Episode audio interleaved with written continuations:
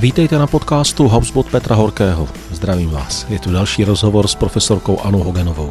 Užijte si ho. Já mám velikou radost, že jste si udělala čas, tentokrát hlavně na naše diváky, protože eh, na základě toho, co už jsme společně publikovali a toho obrovského ohlasu, který to vyvolalo, tak jsem napsal vzkaz komunitě, to se tam na YouTube dá. Přišla mi spousta různých otázek, které jsem trošičku setřídil, aby se k sobě dostali ty bližší a mám tady před sebou nějaký jejich výběr, na který jste se uvolila, že budete odpovídat. Uh, bylo by to možná na semestr, kdybychom to měli všechno jít do hloubky. Tak já vás poprosím, kdybychom se těch témat mohli vždycky nějakým způsobem dotknout, nějaké nastínit a pak případně odkázat třeba na literaturu, kam by se s tím člověk mohl dál vydat. Eh, jedna část těch otázek se týkala vyloženě toho, co se v dnešní době děje. Já jsem se toho trošku jako snažil vyvarovat, ale nakonec z těch dotazů přišlo opravdu tolik, že se tomu vyhnout úplně nemůžeme. Takže pojďme s tím uh, začít. Eh, Johanka, nebo s nicknamem Johanka se ptá, vážená paní profesorko, jak prosím vnímáte současný nouzový stav a je tlak vytvářený našimi předními vůdci vůči obyvatelstvu útokem na skutečnou svobodu člověka, včetně svobody riskovat? Děkuji za tu otázku. Já si myslím, že přesně to, co teď prožíváme, je ona ontologická nouze, na kterou bychom se měli celý život připravovat, protože ontologická nouze je nouze takového charakteru, kdy jde vlastně o život a nerozumíme tomu, nevíme, odkud to přichází. Máme spoustu divných odpovědí, které si protiřečí, čili člověk ztrácí jistotu a toto tedy my nazýváme nouzí ontologickou, na rozdíl od té nouze ontické, která je jednoduchá, prostě chybí peníze, nebo není na činži, nebo je před námi zkouška a tak dále. Ale ontologická nouze je nouze, která přichází přímo z bytí, uh-huh, z toho dění bytí, které pak tvoří ty gejny. A to je něco jiného. Tam najednou člověk eh, přichází na tu hranu, na kterou normálně nikdy nepřijde a začíná se hledat, protože tomu nerozumí. A z toho neporozumění vzniká obrovské napětí v celém uh-huh. světě, u nás taky. Ano, je to ontologická nouze, která by měla správně být součástí výchovy a vzdělávání od počátku našeho, řekla bych, vnímání v těch čtyřech letech. A je to v podstatě příprava na smrt. Je, ano, ale je to tedy připomenutí určitých nejistot, které život nese a které vždy jsou přítomné, jenom člověk má tendenci na ně zapomínat, nebo je zahnat a zaplašit. Nejenom zapomínat, i ten celý kulturní život, a taková ta veřejná, to veřejné mínění je takového charakteru, že tomu člověku ani nedovolí pustit k sobě to riziko z něčeho, co neumíme pojmenovat přesně, co je děsivé, co se proměňuje v možnost smrti. A proto ten člověk dnešní si pořád chce užívat. Mm-hmm. No? Mm-hmm. Prostě pořád chce užívat a to užívání bere jako něco, co do toho života patří jako obsah, který, na který má ten člověk nárok. Mm-hmm. Prostě mm-hmm. ten současný člověk je trošku rozmazlený. Jo. Je rozmazlený tím světem, tím životem, chce si jenom užívat a vůbec neví, že život je v podstatě dár, za který se také musí platit.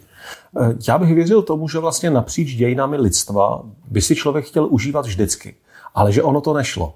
Že zkrátka těch právě eh, situací ontologické nouze bylo na blízku neustále tolik, že je člověk pořád nějak musel řešit, nějak se k ním musel postavit a taky vě, vě, po většinu lidských věků byla blízko i čistě ta existenční nouze, právě aby bylo na činži, aby bylo na daně, ano, přesně.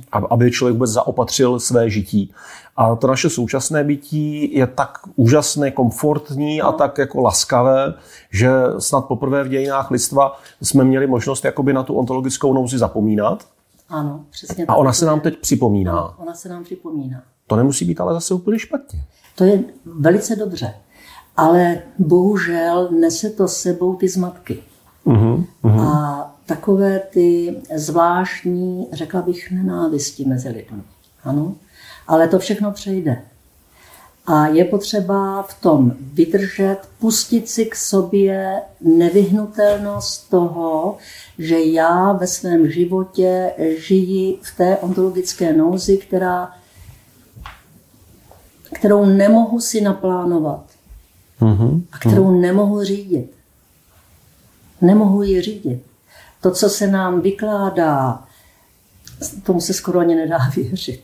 Ano? Čili jsme poprvé po dlouhé době v tom, kde je plno strachu a nerozumíme tomu strachu. A z toho vzniká ta nouze ontologického typu, která je daleko horší než veškeré ontické nouze. Uh-huh. Proč to je, kde se to vzalo, ano. co s námi bude, co si s tím počneme, jak budeme žít za rok.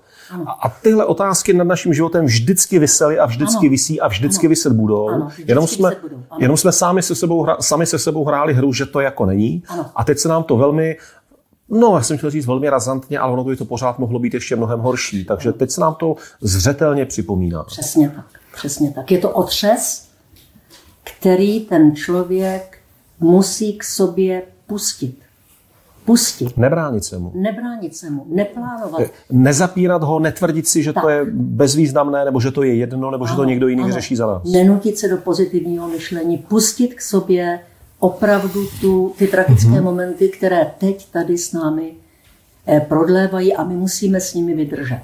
Na druhou stranu nepanikařit. Ano. Nějak mezi ano, tím. Ano, ale k tomu zase musí člověk mít v sobě ten rozhovor se sebou samým už na takové úrovni, že si uvědomí, že každá panika všechno jenom zhorší. Mm-hmm. A proto mm-hmm. musí žít v klidu a dávat pozor na to, co nám Níče vždycky vykládal. Říkal tomu, velké věci přicházejí na hlubičích nožkách, Mm-hmm. Ještě holubci chodí po tom parapetu a trošičku těmi drápky po tom parapetu škrábou, tak na tom přicházejí největší věci v dějinách, na hlubičích nožkách. A člověk, který je trošku vzdělaný, nejenom odbornicky, ale řekla bych trošku i filozoficky, tak ten si uvědomí, že ty holubičí nožky musí umět že musí si k tomu vytvořit ta tykadla, kterými ty holubičí nožky bude slyšet. To znamená, musí se připravovat na pohotovost, na pohotovost pro setkání s něčím, co bude mít přesně tuto podobu té ontologické nouze.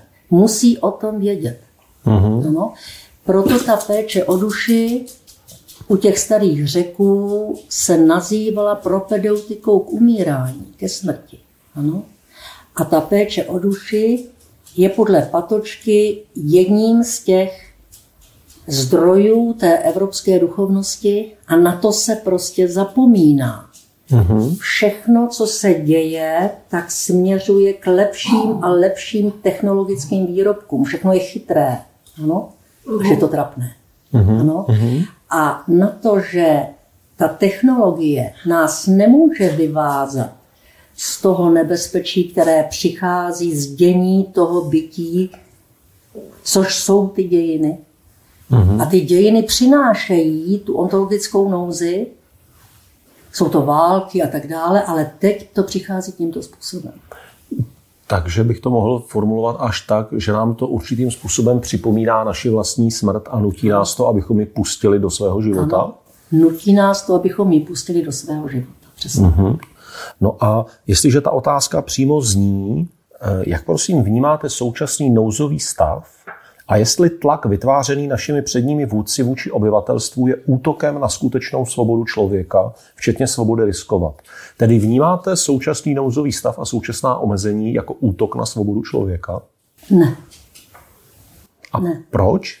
Protože si uvědomuji, že to nebezpečí šíření toho viru je obrovské. Já také mám mezi svými studenty takové typy, kteří tvrdí, že to je všechno jenom, jenom prostě hra, která nemá vůbec žádnou podstatu. Já si spíš myslím, že ten virus nikde utek, uh-huh. než že by uh-huh. prostě vznikl naprosto přirozeně, protože když něco vzniká v přírodě, tak to vždycky jde tou nejjednodušší cestou, jako teče voda nebo vždycký proud. Ale aby se virus takto jaksi vytvořil, který bude přímo si vybírat ty lidi, to se mi zdá být až příliš sofistikované mm-hmm. na tu evoluci Darwinovu. To vás i případné zájemce odkážu na rozhovor s imunologem, který ano. zanedlouho bude venku, takže tam tyhle ty informace budou ano. rozvedené. Ano, tam budou... ano. A k tomu ještě samozřejmě taky pomáhá to, jak ti odborníci si protiřečí. Mm-hmm. A je toho tak hrozně moc. Najednou vidíte, že ta víra v tu vědu, že vždycky všechno rozhodne mm-hmm. a že všechno vždycky zachrání, i ta je dneska v tom otřesu, kterým, který, který nazýváme tou ontologickou nouzí. Eh, já si teďka dovolím teda úplně jako eh, věc, kterou si možná můžu dovolit jako laik a vy se nad tím třeba otřesete, ale teď, jak jste mluvila, je možné, že toto, co se teď děje, je výrazný mezník, ne, až jako uh, ukončení uh, té mentální fascinace průmyslovou revolucí.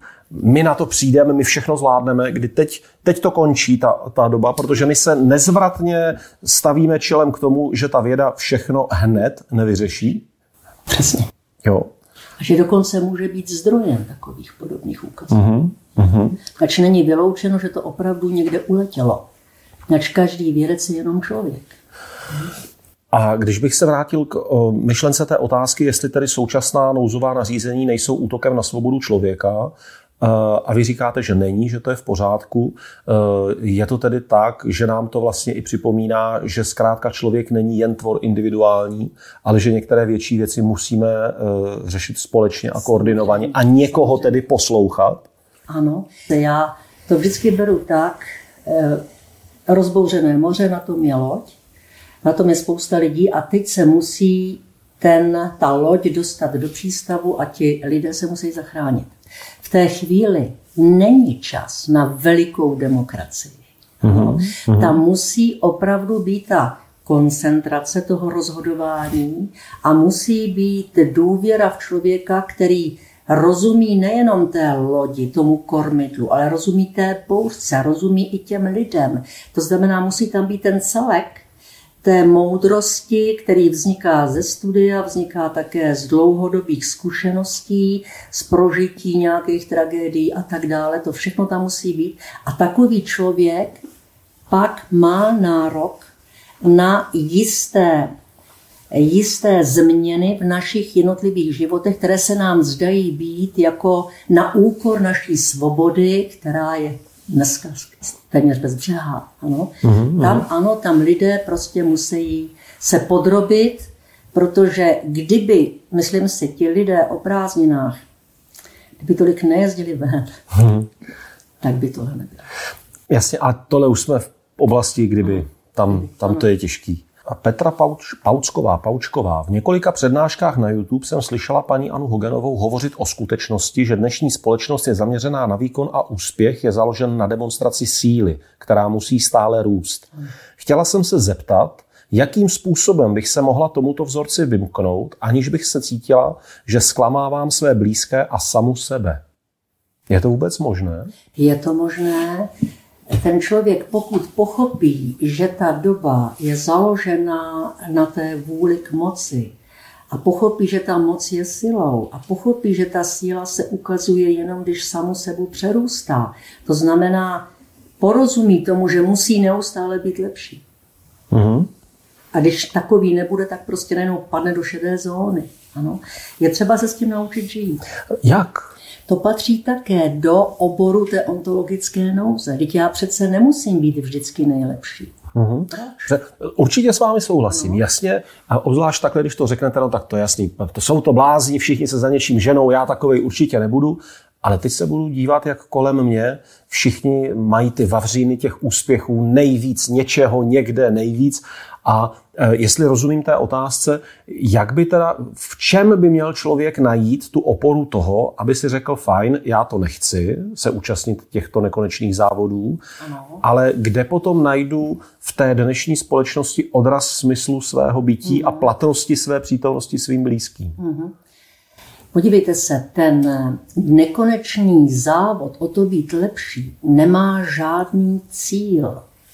Mm-hmm. Nemá žádný cíl. Čili tam ten člověk je stejně jenom otrokem té potřeby jevit se tomu druhému jako neustále lepší, lepší, lepší, lepší. A toho tak zotročí, že nakonec nebude vědět ani kdo je on sám. Mm-hmm a ztratí sám sebe a bude muset hledat rauš, chemické opojení, aby ten život vlastně vydržel. Ano, v tom závodu neustálém. A to není ono. To nejdokonalejší v životě je tím, co už se nemůže dál stupňovat. Mm-hmm. To, co připouští více a méně, tak to je vždycky nedokonalé. Mm-hmm. Ano. Mm-hmm. Čili, aby člověk byl opravdu spokojený, tak musí se dostat do horizontu, ve kterém bude usebrán, bude uvlastněn, bude žít z toho svého pramene a dokáže se do, toho, do tohoto stavu dostávat přemýšlením o svém životě. Ano. A to možné je. Mm-hmm. To možné je, akorát nás to nikdo neučí. A přitom to je právě ta starost o duši, která je od toho Sokrata, Platona a Aristotela neustále smyslem lidského života. To je stará věc, dva a půl tisíce let. Akorát to nikdo neříká. Ano? Nemluví se o tom. Ale žít proto, abych měla lepší hodinky než sousedka, no to je ubohost. Ano? Nebo proto, abych taky měla na tu dovolenou někde v Jugoslávii, to je ubohost, to je ubohost, to je ubohost. Ano? A takhle je spousta lidí. Eh, jsem-li schopen nalézt ty svoje horizonty, jsem-li schopen se usebrat, ano. tak ten pocit eh, toho strachu, že se neuplatním, zmizí. Samozřejmě, vy se úplně vyvážete z toho, co je vám podsouváno jako jediný možný šťastný život. To jest, že budete zasypán vavříny slávy. Vem. Čertě vem. Protože stejně ta sláva, to je opravdu plný tráva. Mm-hmm. Já to vím od těch sportovců. Ano. Oni byli na olympiádě fantastičtí a za pár let z nich byli alkoholici a chodili si třeba i ke mně pro stovku, než už neměli peníze na alkohol. Uh-huh. Někteří z nich, uh-huh. jo. Uh-huh. Čili eh, jak chce být každý nejlepší, tak nějakou dobu je člověk slavný, je uctíván, ale za chvilinku přijde někdo slavnější. Jasná věc. A co pak se sebou? Co, co pak s tím vším? Pak, tolik jsem tomu obětoval, tolik, tolik jsem tomu dal. Je to fuč. Fakt je to teď pryč? Co, je to pryč. co to se zbytkem života? Co teď? Co teď? A to je právě to, z čeho ti lidé mají ty deprese a pak musí papat ta antidepresiva a různé jiné věci. Uh-huh, uh-huh. Děkuju. Několik otázek se týkalo uh, ničeho, kterého zmiňujete, a Karla Gustava Junga. Ráda bych věděla, jaký názor má paní Hogenová na ničeho, konkrétně Zaratustru a na Karla Gustava Junga. Díky, Hanka Pignita. To jsou krásné otázky, za ně moc děkuju. Oba dva ty myslitele mám strašně ráda. Nietzsche je trošku složitější, protože umožňuje člověku vidět ho ze dvou stran.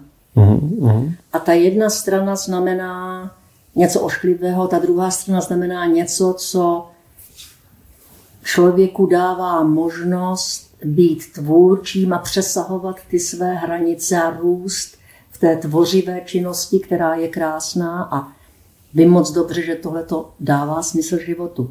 Čili ten Nietzsche je složitější. mm-hmm. ale píše nádherně. To je básník obrovské hloubky a dodnes, myslím, není úplně vytěžený ten Nietzsche. Ten není pochopený mm-hmm. úplně. Ano? On je hodně zjednodušovaný, ať už tím, že se na něj odvolávali fašisté, anebo tím, že ta jeho role, kdy se stylizoval do toho klátitele těch model, tak vlastně ta jenom tak odvádí pozornost někam jinam, než skutečně do hloubky toho, co on psal. Ano, ano. On je vlastně moderní prorok, a ta postmoderna, ve které se teď nacházíme, kde každý si myslí, že má tu pravdu nejvyšší a že by mohl být na jakémkoliv postu a rozhodovat o druhých lidech, tak ta je něčím, co on naprosto přesně popsal v té knize Der Wille zur Macht, Uh, už vůle k moci. Vůle k moci. Někdy prostě ke konci svého života. Ano. A Zaratustra to je to je prostě nádherný člověk, který žije v těch vysoko, v těch horách, je v té jeskyni, je navštěvován těmi zvířaty, se kterými si povídá, občas jde k lidem.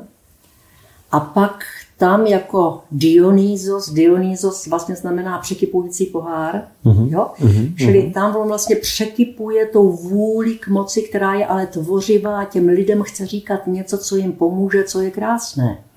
Mm-hmm. A pak nakonec v tom, eh, v tom sebedávání se, které se podobá tomu eh, poháru, kde to červené víno přes ty okraje toho cínového poháru prostě padá k zemi, to je to překypující, mm-hmm. to je ta mm-hmm. max, tak pak tam i umírá. Ano?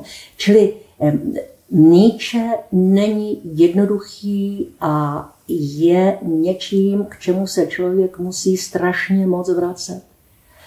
A já jsem měla štěstí, že jsem četla takový dvě hrozný velký bychle od Heideggera. Obě dvě byly věnovány tomu Nietzscheovi. A tam vlastně spousta věcí neuvěřitelně krásných a zjistila jsem, že i ten Heidegger toho Nietzscheho obrovsky miloval. Takže Nietzsche není takový, jak nás to učili, když jsem já byla mladá na vysoké škole, že jo, to byl nacistický prostě mm-hmm. představitel, takový není, ale také je v něm ta nihilistická obsažnost toho života dnešního člověka. On mm-hmm. tam mhm. vlastně řekne, pozor, nihilismus klepe na dveře a Evropa podle něj určitě bude učiněna velkou jednotnou Evropou, přesně to, co se děje, ano. A e, nejsou žádné hodnoty, které by přišly od Boha, Bůh je víte. Mm-hmm.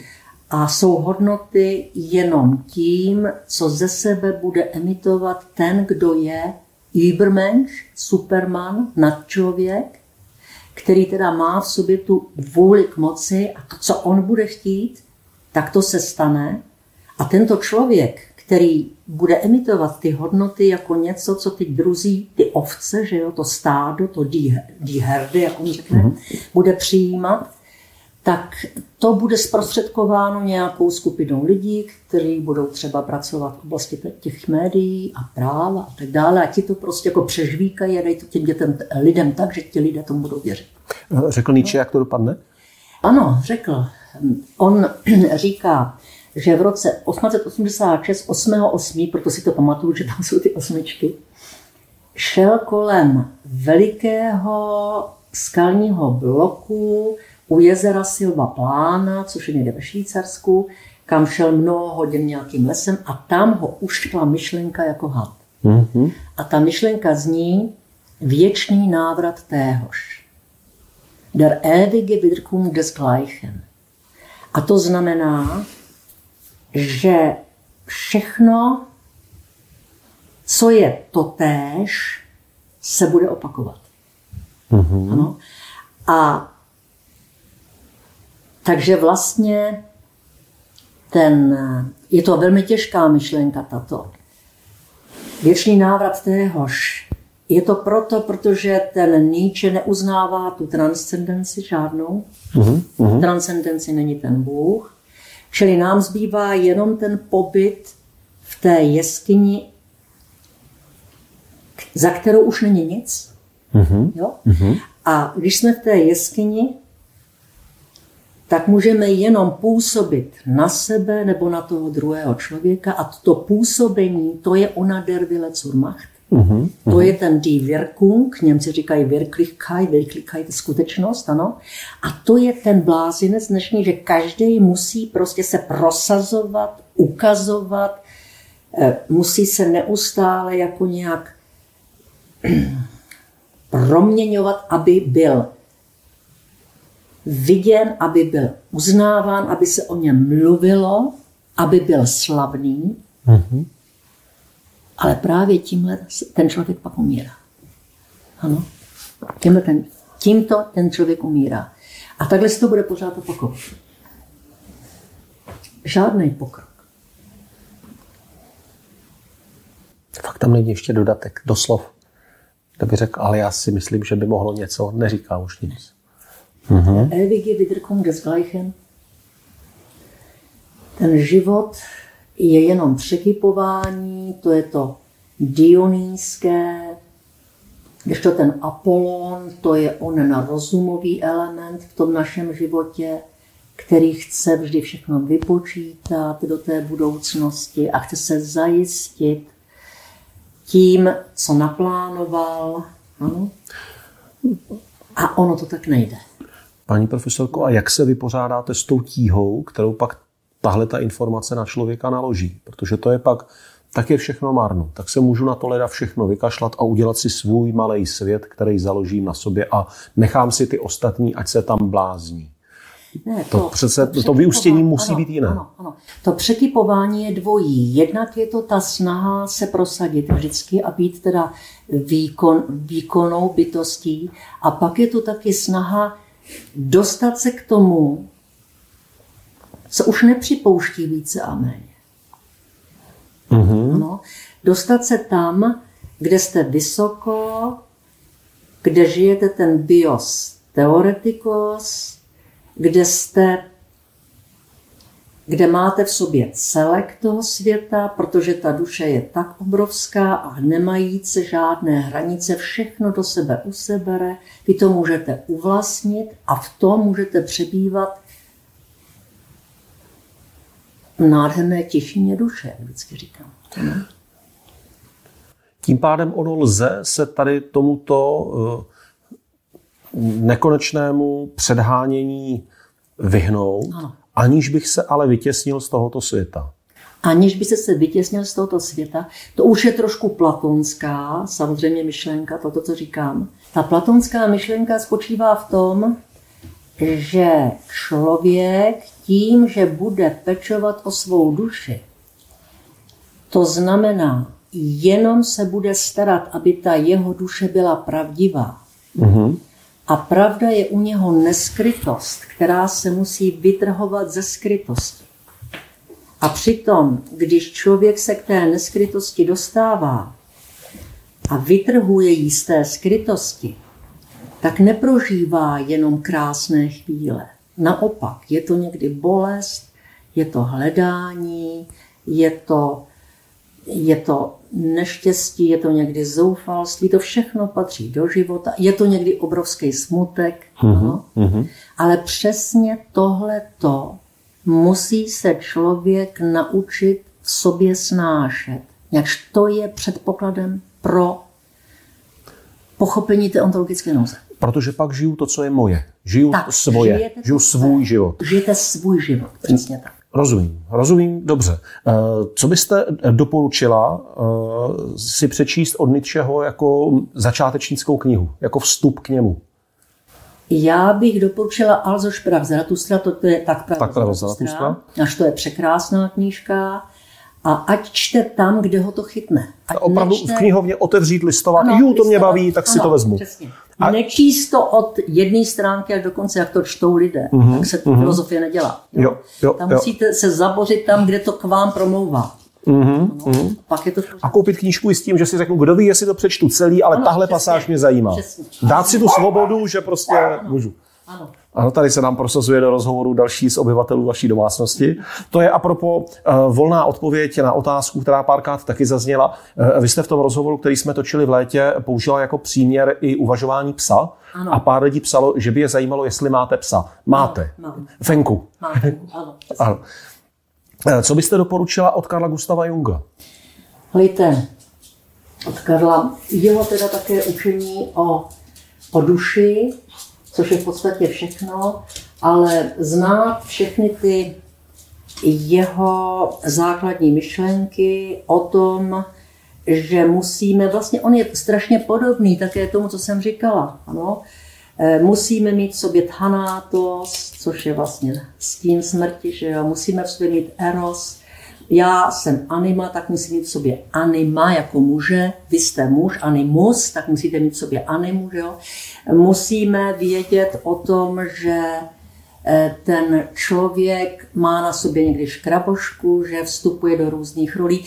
Tohle je nádherně u toho Junga všechno vysvětleno a myslím si, že to pomůže člověku i orientovat se v dnešní době. A nějakou knihu byste doporučila? Já mám od něho načteno spoustu věcí a teď mě žádná taková, která by byla jednoduchá, úplně nenapadá, ale v podstatě kteroukoliv o těch archetypech. Uh-huh, ano, o těch uh-huh. archetypech, protože ty opravdu jsou něčím, co je součástí té, řekla bych, lidské kolektivní duše od počátku dějin do dneška a je to něco, co můžeme vidět každý den na lidech, na sobě a tak dále. A prohlubuje to možnost sebepoznávání a pak i poznávání těch ostatních. A Jung byl nesmírně laskavý člověk. Uh-huh. Nesmírně. Hodný. Děkuju. Já bych chtěla vědět, jaké zjištění nebo objev byl pro paní profesorku do této doby nejzásadnější. Taková hitparádová otázka, dá se na to odpovědět? No, já jsem nikdy si nemyslela, že bych mohla žít tak sama, jako žiju. Protože mi odešel manžel i syn, že jo, mám teda dvě dcery, ty jsou perfektní, to je všechno fajn. Ale nikdy jsem si nemyslela, že bych toto dokázala sama. Protože si pamatuju na sebe jako dítě, tak já jsem nevydržela ani na penilském táboře, jak jsem tam brečela. Museli si pro mě naše dojet a byla to ostuda. Ano. Mm-hmm. Takže jsem nikdy nevydržela bez rodičů a ten domov jsem strašně potřebovala. A najednou já jsem sama, jsem stará, je tu spousta možností, které mě mohou jaksi tak nějak ničit a podobně a já dokážu v tom být šťastná. Mm-hmm. Netrápíte se? Ne, vůbec. Mm-hmm. Ani teď, když je tady ten koronavirus. Ano.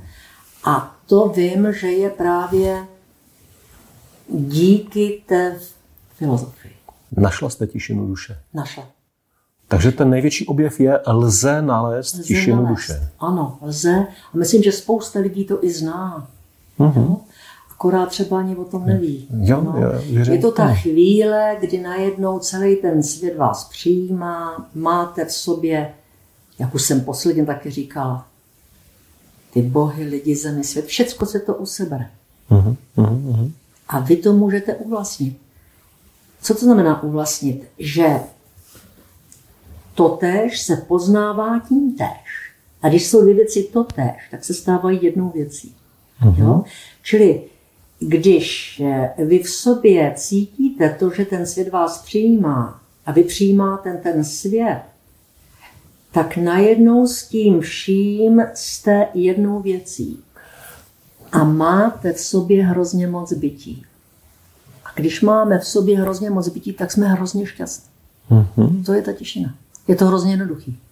Jsem-li schopen přijmout svět, jaký je, pochopit a přijmout svůj smysl v tom světě, jaký je, pak vím, že do něj patřím a to, a to dění je tedy správné. Přesně tak. A vy cítíte tu sounáležitost, to soupatření s tím světem. Ano. A vidíte ho ve větvích stromů, já to vidím nejvíc ve stromech, jo? někdo to vidí někde jinde. A pak, když přijde ten hluboký trauer, ten smutek, ano, tak na dně toho smutku je čistá radost. Uh-huh. A jenom se nebojíte. Já tomu rozumím. To je ono. On to není tak jako To je zvlášť těžký. velmi zajímavě na to navazuje další otázka. Lze žít bytostně a z vlastního pramene i bez prožití osobních tragédií? Je to možné. Pokud ten člověk sám sobě nikdy nelže, což je velmi těžké, že jo? To je velmi těžké. Ten člověk sobě nelže jenom vědomně, ale mnohdy Ano, ano. zastíráme své slabosti, strachy, úzkosti, špatné věci, tak ani se to vytěsňuje. Když ten člověk má odvahu tu neskrytost vytrhnout z té skrytosti v sobě samé, tak ano. tak k tomu ty tragédie nepotřebuje. Ta tragédie člověka velmi tvrdě a nemilosrdně konfrontuje s nějakými fakty, tím pádem sám na sobě je schopen odhalit leda, co by jinak bylo skryté. Je to ten otřes. Jo? Mhm. Ten otřes, který přichází teď s tou koronavirovou krizí taky. To je otřes. Jo? To před použitím zatřes. Jo, Třepe, jo, tak sama se teďka třepe, Ano, aby se to se zase dalo používat, to lidstvo. Přesně tak. Přesně tak to je. Ten Mhm. otřes je nutný. No? Je to vlastně rozhovor s tím bytím. Mhm, Ten otřes je rozhovor s tím bytím. A když ten člověk to k sobě pustí a prodlévá v tom, v té nenaplněnosti, v té nudě, v té otrávenosti, v té opuštěnosti, v tom smutku, když to vydrží, tak najednou všechno toto se jakoby obalí něčím a stojí to před vámi jako něco, co od toho jste vzdálen a díváte se na to už ani ne se smutkem, prostě patří to do života, to je ta ontologická nouze, to je to přijetí. Mhm, Ano, ano, ano. Děkuju, No. děkuju. Chtěl bych se zeptat paní Hogenové na to, co se děje v člověku při prodělávání například nějaké těžké nemoci. Dá se říci, že se to sebepoznávání zrychluje, nebo to při nemoci nesouvisí se sebepoznáváním? To částečně souvisí s tím, o čem jsme se teď bavili. Ano, přesně tak. Je to ten otřes, který, myslíte si, že to nepřežijete, a i to je dobrá myšlenka, pustit k sobě to, že to nepřežijete. Ale na druhou stranu neplatí automaticky, že kdo prožil těžkou nemoc nebo kdo prožívá tragédie, že pokročí dál, protože na tom, zda člověk při vší té hrůze ještě bude schopen toho vnitřního dialogu a toho rozpoznávání, toho rozpoznávání. To rozpoznávání. To má dělat to vzdělání. No. Že to vzdělávání nemůže být jenom přípravou na vydělávání peněz na trhu, jak je to dneska chápáno. V celém Abendlandu, že jo. To je hrozná chyba. No. To je hrozná chyba. Ten člověk musí mít víc bytí v sobě. Existuje ten ontologický komparativ, že máte v sobě toho bytí málo, víc nebo nejvíc. Mhm. A kdy má člověk v sobě hodně toho bytí? No, když ten jeho obsah je pravdivý. Poraďte teďka někomu, třeba, třeba nás poslouchá nebo dívá se na nás třeba někdo, kdo si říká, tak dobrý, zní to hezky, všechno fajn, a, a, a jak, jak jako, uh, poradila byste třeba dvě, tři otázky do začátku toho vnitřního dialogu sám se sebou, na co se sám sebe zeptat? Ano, ano. Podívejte se, ten rozhovor, který my v tom životě vedeme, ten je nám podsouván těmi fenomény Das Gestell a Machenschaft, to, o tom jsme mluvili mm-hmm. minulé. A to není ten rozhovor, ze kterého by potom mohla vzejít ta, ta těšina, která je milá. Ten rozhovor, který je nutný pro člověka, aby přežil v tomhle světě, v té ontologické nouzi, to musí být ten rozhovor s tím, co k nám přichází. A tam je jedna podmínka. Nesmíme se plánovat. Mm-hmm. To mluvíte také v jednom rozhovoru s někým. Ano. Mm-hmm. Já jsem to pochopil fantasticky. Ten člověk se nesmí pořád plánovat. Když je v tom lese, je tam sám a jde, tak neplánuju ty kroky. Prostě nechám to přicházet k sobě, to šumění, ta vůně, to, co tam je, nesmí se člověk plánovat, ale dnešní člověk je šílenec, ten se pořád plánuje. A pořád se kontroluje, ten chudák. No já vím, že teďka tomu strašně protiřečím, ale stejně vás poprosím, tak pojďte zkusit těm, kteří z toho plánování chtějí ven, ale nemají jak, je to klec, jednu plánovanou otázku, jak ten rozhovor začít. Aspoň říct, zeptat se sám sebe, co cítím, co vidím, jak by mohla vypadat první otázka ne, pro někoho. Otázka. Musí jít tím lesem nebo podvečer mezi těmi poli sám a nechá k sobě přicházet to, co není A ono to přijde. jeho moci To je řídit. ono. Rozumím. Ano. A pak to přijde. Pustit k sobě to, co není v mé moci řídit a ono to pak přijde. To je na začátek eh, vnitřního rozhovoru výborné. Ano, přesně tohle to je. Je to znám od sebe. Já to znám z, z běhání a z polárních výprav. Tam to je nádherné setkávání se s něčím, co nemohu řídit. A ještě pro mě jako pro chlapa je to pak odměněno i tím pocitem zadosti učinění, že jsem si poradil. Takže to asi nějak půjde. A to je To to, je- sebepoznávání a to je to potom, to, to je to usebírání, uvlastňování. A najednou ten člověk je na světě strašně rád. Hmm. A najednou cítí, že to, co k němu přichází, a on to nechce řídit, takže ho to vlastně pozdravuje. Já tomu rozumím. Já tomu úplně...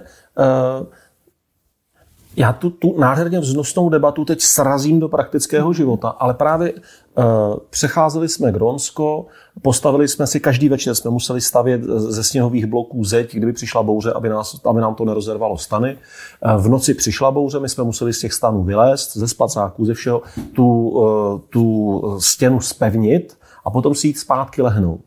A já si pamatuju tu situaci, kdy jsem promrzlej z té noci se zpátky pozapínal těma kolkovatýma zmrzlýma prstama do spacáku a hlavou mi proběhla myšlenka, co když ta bouře ale zesílí, nebo zítra bude ještě mnohem hůř. A jak jsem byl totálně utahaný, tak přiběhla druhá myšlenka, která řekla, tak to budeme řešit, teď je to jedno. Teďka vím, že můžu spát, protože teď jsme to vyřešili. A člověk se vzdal té odpovědnosti za to všechno, co možná může přijít, ale já nevím co a nevím, jestli to přijde. To v tu chvíli by šlo stranou, teď je to dobrý, co bude dál, to uvidíme. To je ono, je to tak, že? Co dělá ten současný svět, který je tak jako na tu svoji vědu hrozně pyšnej? Ten pořád jenom plánuje budoucnost. On nám tu budoucnost vlastně dělá. Ta budoucnost není z přicházení toho bytí, které dělá ty dějiny, ale ta je z toho, co nám ti retrográdní inženýři v těch eh, ústavech prognostických vlastně dají do těch systémů a struktur, ze kterých pak přichází k nám ty povely a my je musíme vykonávat. No. Ale ten opravdový život, ten musí být vždycky risk, riskem, protože je rozhovorem s něčím, co není v naší moci. No. Ano, my neporučíme větru a dešti vždycky, že jo? Což je rozměr té krásy. To je Což je taky ro- rozměr té Ano. krásy. To je rozměr té krásy. A proto pak člověk je otevřený najednou tomu, co je krásné, přichází to k němu a on najednou cítí, že ho to pozdravuje. A když ho to pozdravuje, tak ho to i uzdravuje. Takže to otvírá. A když se člověk otvírá tomu, co k němu přichází, tak všechno, co v něm teče, ta krev a ta míza, všechno prostě teče naprosto volně, to tělo je harmonický s tou duší a nikde se to nezastaví, nikde nevznikne ten zánět, jo? jak si to vždycky představuju podle té, podle Spinozy. Jo? Čili eh, to, aby i člověk byl zdrav, je potřeba, k tomu, aby byl zdrav, je potřeba, aby vedl ten rozhovor bez plánování a bez řízení svých dalších kroků někde v přírodě, kde pocítí to komunio, to přijetí. Ano, děkuju, děkuju. U Heideggera známe pojem gestel, pokyn, vyjadřující stav, kdy myšlení, jednání a chování člověka je řízeno technikou, která nás obklopuje. Mohla byste se nad tímto konceptem zamyslet v souvislosti s dnešním světem techniky, internetu, sociálních médií, chytrých telefonů, aplikací a tak dále? To už několikrát zaznělo, chtěla byste k tomu něco dodat vyloženě? Ten pán, co tu, nebo byl to asi pán, ne? Jiří Beran? Ano, až to bylo takové mužské myšlení, tak ten pán přesně ví, co ten geštel je. Geštel znamená vlastně povel. Mhm, A ty povely opravdu chodí z těch objektivních systémů a struktur, na které přijdou ti vědci v těch svých ústavech, že jo, tou falzifikací a, a smyslovou verifikací a nevím čím vším. A opravdu to myslejí dobře. Mhm. Ale bohužel Výsledkem toho je, že tomu člověku ani vlastně nepatří jeho vlastní prožívání, protože už je dirigováno právě těmi systémy, těmi strukturami. Ano, ano, ano. To je ten malér. A to je vlastně, no ano, ano, o tom jsme se dneska bavili několikrát. Mnoho lidí chápe současnou situaci jako něco nespravedlivého a snaží se neustále hledat vyníky, cítím to jinak, vidím to jako příležitost k hlubšímu porozumění fungování života na planetě a pochopení funkce života člověka v něm. Vidím příležitost k pokoře a sklidnění. Je to velká šance, řečeno vaší terminologií, k počátkování, nalezení sebe, smyslu. Můžete se prosím k tomuto vyjádřit? Myslím, že by to mnoha lidem pomohlo. A prosím, mluvte veřejně častěji. Potřebujeme vaši vlídnou moudrost, píše Ivana Prchalová. Toho jsme se vlastně dneska dotkli. A hovořila jste o tom. Ano. Víte, ten nový počátek je to, co se v člověku zrodí. A zrodí se to v něm vždycky poprvé a vždycky naposled. Mm-hmm. Čili když ten člověk umí skrz ty počátky žít a ty počátky přicházejí jenom z rozhovorů s tím přicházením toho bytí, až to bytí, to přicházení toho, co není řízeno naší vůlí, tak to v nás vyvolává ty staré počátky, které už v sobě nosíme a máme je zanořeny v té přítomnosti. A oni, jak přicházejí do té přítomnosti, vyvolány tím bytím, který k nám přichází, tak se znova poprvé a naposled rodí. Mm-hmm. A tohle člověka neuvěřitelně omlazuje, i když je mu sto let. Ano, to je něco, co je tak důležité pro člověka. Víte, je hrozné, když opakujeme pořád stejné činnosti po 30 let a už se vlastně podobáme stroji mm-hmm. a děláme to jenom z, toho, z té setrvačnosti, která právě toho člověka moří, protože už nemá proč tady být. Všechny ty dny jsou stejné. Kdežto jsem-li schopen uh každý den vnímat nebo prožít, alespoň v určitých okamžicích, jako jistý počátek, který mě spojuje i s předchozími počátky, kterými jsem prošel, pak vnímám, že jsem kvalifikován svým životem a sebou samým k tomu, abych obstál v tom, co mi dnešek ještě přinese, ač nevím, co to bude. Přesně tak. Vy totiž se jakoby znova rodíte s tím počátkem. Ale přitom všem stále zjišťují, že to všechno, co se mi zatím dělo do posud a co nesu, je správně. Ano. ano. Je sebepotvrzení. A to dává člověku sebe důvěru, která mu hrozně schází. A je u sebe. Mm-hmm. V minulém videu bylo řečeno, pokud se člověk neptá, tak je zle. Jenže jakou má záruku, že když se ptát bude, takže nebude ještě mnohem hůř, protože by se mohl o lidském bytí dozvědět, uvědomit si takové věci, že by mu bylo lépe, kdyby o nich nevěděl. Raději nebudu říkat, které to jsou, abych někomu nebral radost ze života. Mohu aspoň naznačit. Pascal a co o něm řekl Masaryk ve svých přednáškách z filozofie. Vím, Pascal umřel hrozně brzo a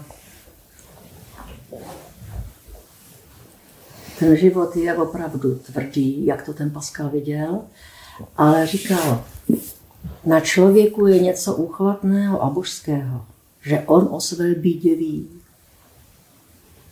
On o své bídě ví. On ví, že je smrtelnou bytostí, že někdy se nevyplatí říkat ta pravda tak, jak by to chtěl říct, protože někdo ho kvůli tomu zničí. Ano. To všecko je součástí toho našeho života, který je přípravou na ten konec. Ale my o tom konci víme, jak to říká Blej Pascal. Ano? A to je něco fantastického. Ten pes to neví, že umře, že jo? My to víme. A když víme, že ten náš život jednou skončí, tak to je právě to, proč já teď v této chvíli chci do toho okamžiku jít do hloubky. Kdybych věděla, že budu žít pořád, tak budu se klouzat jenom po povrchu. Ale to, že vím o své bídě, že člověk zestárne, dostane nemoci, že bude často opuštěn, až ty děti na nás nemají čas. Hmm. A je to tak správně? Nevím. Je, odsaď pocať. Jak moc nemají čas? Ano. Nemáme čas. Ale, ale faktem teda je, že už i já jsem měla málo času pro své rodiče. A teď je to ještě horší. Ale když člověk o té své bídě ví, jak to ten Blaise Pascal prostě krásně řekl, tak to z něj dělá bytost, která je trošku podobná Bohům. Jo, to z něj dělá něco výjimečného, krásného. Ano. Vědět o té své bídě. Čili když já přijmu tu ontologickou nouzi, kterou bych měla do sebe dostávat od maličkého dítěte, ano, tak já budu na toto připravena na všechno. Ano, mm-hmm. já mhm. budu schopná tu pravdu, která je neskrytostí, přijímat a vytrhovat jisté skrytosti. Ale pokud nebudu ontologickou nouzí jaksi prováděna životem jako něčím, co je nevyhnutelné, mm-hmm tak já si budu muset lhát do kapsy. Protože pak bych se jako odpovědi na to otázání mohl dovědět právě to, Něco. co vědět nechci, ano, jak zaznívá v té otázce. Přesně, jak zaznívá v té otázce. Čili všechno to záleží jenom na té odvaze, jako tu neskrytost vytrhnout. A vlastně pokud to připustím, pokud připustím tu svoji bídu, tak se tím tázáním vlastně nic horšího nedovím. Přesně tak. A najednou prostě máte v sobě smír. Uh-huh. A můžu se tázat. Tak, protože se nebojím toho, na co přijdu. Přesně. A že to mnohdy nemusí být žádná sranda. Vůbec ne. Vůbec ne. Ten život uh-huh. není jednoduchý věc, jednoduchá věc. Uh-huh. A je tam plno strachu.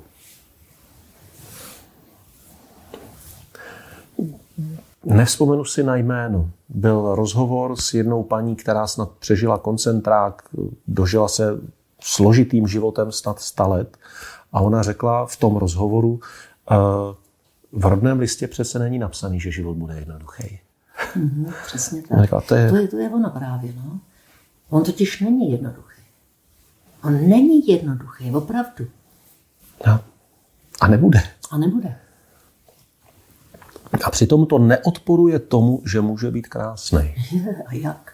Právě naopak, když k sobě pustíte tu ontologickou nouzi, to znamená nevyhnutelnost těch otřesů, když to k sobě pustíte, dokážete v tom trošku prodlévat, tak pak najednou cítíte obrovskou vděčnost z chvíle, ve které cítíte laskavost lidí nebo laskavost toho lesa.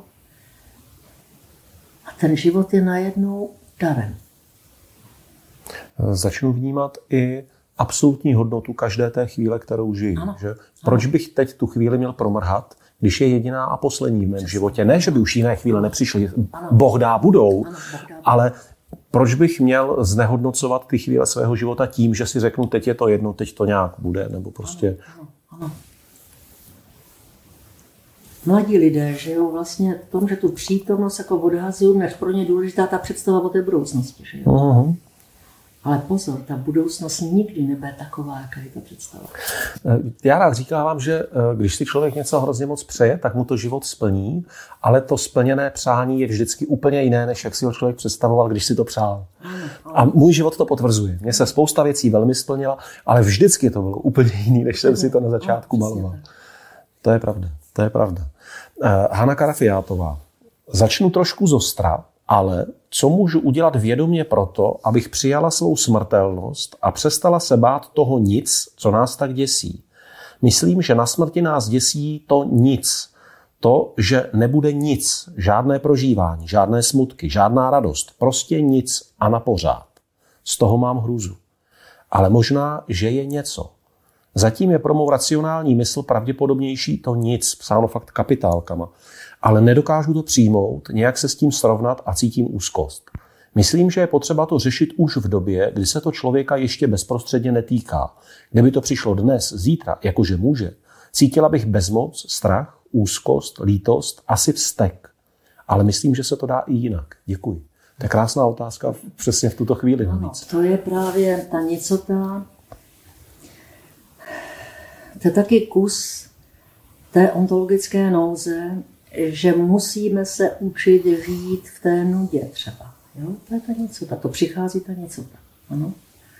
Mladí to nesnesou, proto rauš a tak dále. Ale my musíme vydržet i v té chvíli, která je protivná, ve které jsem úplně opuštěná, nic se mi nedaří a já ji musím vydržet sama se sebou. To je to, co je vlastně tréninkem na to umírání. A to ten člověk nedělá, on od toho utíká. To, co je protivné, si zamkne do těch třináctých komnat a nikoho tam nepustí. Ano, ani. A když mu někdo připomene ten obsah, který tam má zamčený, tak za to toho člověka, který mu to připomněl, hrozně nenávidí. Mm-hmm. Ano? Čili na, my si musíme se naučit žít pravdivě ten život, který je často naprosto znicotňující.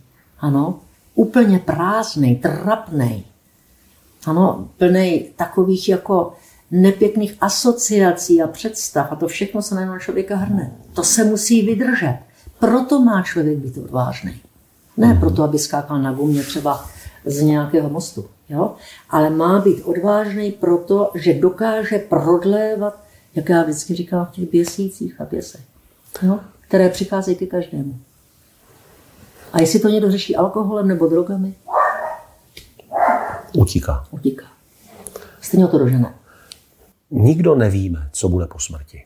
Můžeme to přijmout vírou, rozhodnutím, můžeme se rozhodnout, že to nějak budeme chápat, ale je dost dobře možné, že opravdu bude nic, když bych to odvíjel od té otázky. Eh, tedy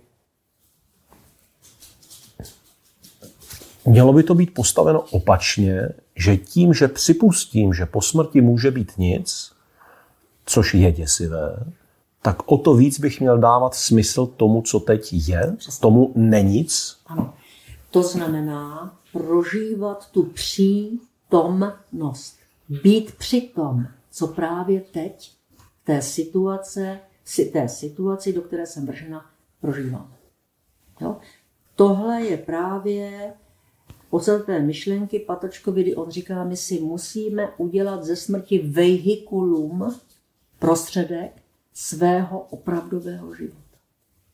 Mm-hmm. Ten čas mm-hmm. totiž je problém. Jo, ten čas, ten okamžik může být nekonečně hluboký a může být tou tišinou duše, tím, čemu říkáme galéne tes psyches. A nebo také může být jenom takovou tečkou, kterou přecházíte a přecházíte další přítomnost jako tečku a takhle prostě tím životem po tom povrchu se kloužete od zážitku k zážitku, který si kupujete. Hmm. Abyste cítil intenzitu života, protože nejste schopen tu intenzitu života ze sebe vlastně zrodit. Ano. A, a tím pádem nalhávám sám sobě, no, že ano. žiju-li něco intenzivně, pak si myslím, ano. že to je ta intenzita, před kterou já přitom sám sobě unikám. Přesně Utíkám. Ano. Co unikám? Utíkám. Ano, utíkám. Ano, přesně to, to je ono. Ano. Ten dnešní člověk je tak línej, že není schopný si ani toto uvědomit. On se ty zážitky si chce kupovat, že on se kupuje. Proč se to ve školách neučíme? Aspoň, aspoň jenom přemýšlet o tom svým životě a o sobě. Proč se filozofie učí až na vysokých humanitních školách? Protože není zájem o ní z těch nejvyšších míst, které vládnou na té planetě. Ta filozofie je nebezpečná, ona byla vždycky, protože z těch lidí dělá tak svobodné bytosti, mm-hmm. že Rozumím. nepodlehnou jen tak nějakému diktátu. Ano? To je jedna věc, proto ten Zaratustra žije vysoko v té jeskyni, protože kdyby žil dole mezi lidmi, tak to prostě dopadne špatně. Že jo? On to nakonec taky dopadlo špatně. Čili eh, ta filozofie je něco, čeho se ti Magdhábři bojí. Jednak ji nerozumí. A když člověk něčemu nerozumí, tak ho to uráží. Hm. Z těch Magdhábrů, že jo? Než ty přece mají obrovskou moc. A já vím všecko, že jo? Hm.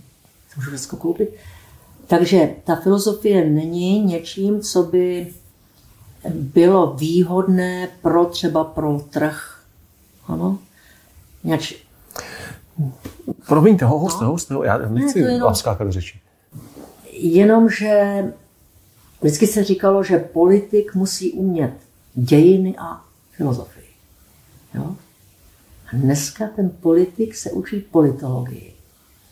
Což je taky dobrý, ale nemělo by to být jenom ono. Asi nestačí to. To je, to stojí jenom, to není hloubka, tam není hloubka, rozumíte? Tam v té politologii, tam jsou vlastně struktury a systémy, které se naučíte a už se díváte těmi filtry, které ve vás ta politologie zanechá a podle toho hodnotíte všechno a vlastně skrz ty filtry vy už i tu budoucnost jakoby předzjednáváte, ano, místo, abyste nechali to přicházení docházet na ty lidi, aby se s tím nějak osobně ti lidé dostali do toho rozhovoru a hledali to, co prostě z jejich hlediska je tou neskrytostí, to se tam neděje. A to je pravda, že to vlastně, jak jsme dneska začali tou debatou nebo tou otázkou, která se týkala těch koronavirových nouzových opatření, tak to se teď ale vlastně děje. To se teď děje. Toto se na žádné škole ani už vůbec ne politologické neučí, Ano, přesně. co se má dělat. A každý politik v každé zemi se s tím pasuje různě. Každý člověk v každé zemi se s tím pasuje různě. A ať chceme nebo ne, tak vlastně nás ta situace opravdu staví bezprostředně před naše životy, bezprostředně před naši ontologickou nouzi. A nezačneme-li ten rozhovor sami se sebou, nezačneme-li to řešit těmi nenacvičenými postupy, ale tím, že budeme hledat sami v sobě, co cítíme, kam nás to vede, no tak pak budeme mít prostě problém. Bude problém, ano, přesně. Je to jednoduché. je to jednoduché. tak já vám mnohokrát děkuji za toto povídání atypické, bez jednoho eh, konkrétního tématu a sám jsem velmi zvědav na to, jaké budou reakce, eh, co nám na to diváci řeknou. Musíme vydržet i ty reakce, které budou třeba velice nepěkné. No, i ty k tomu patří. To patří k životu. Teď jsme o tom teďka, Ano. co já vím, hodinu mluvili. Tak já vám moc děkuji. Buďte zdráva. Taky moc děkuju a taky buďte šťastní a zdraví. Děkuji.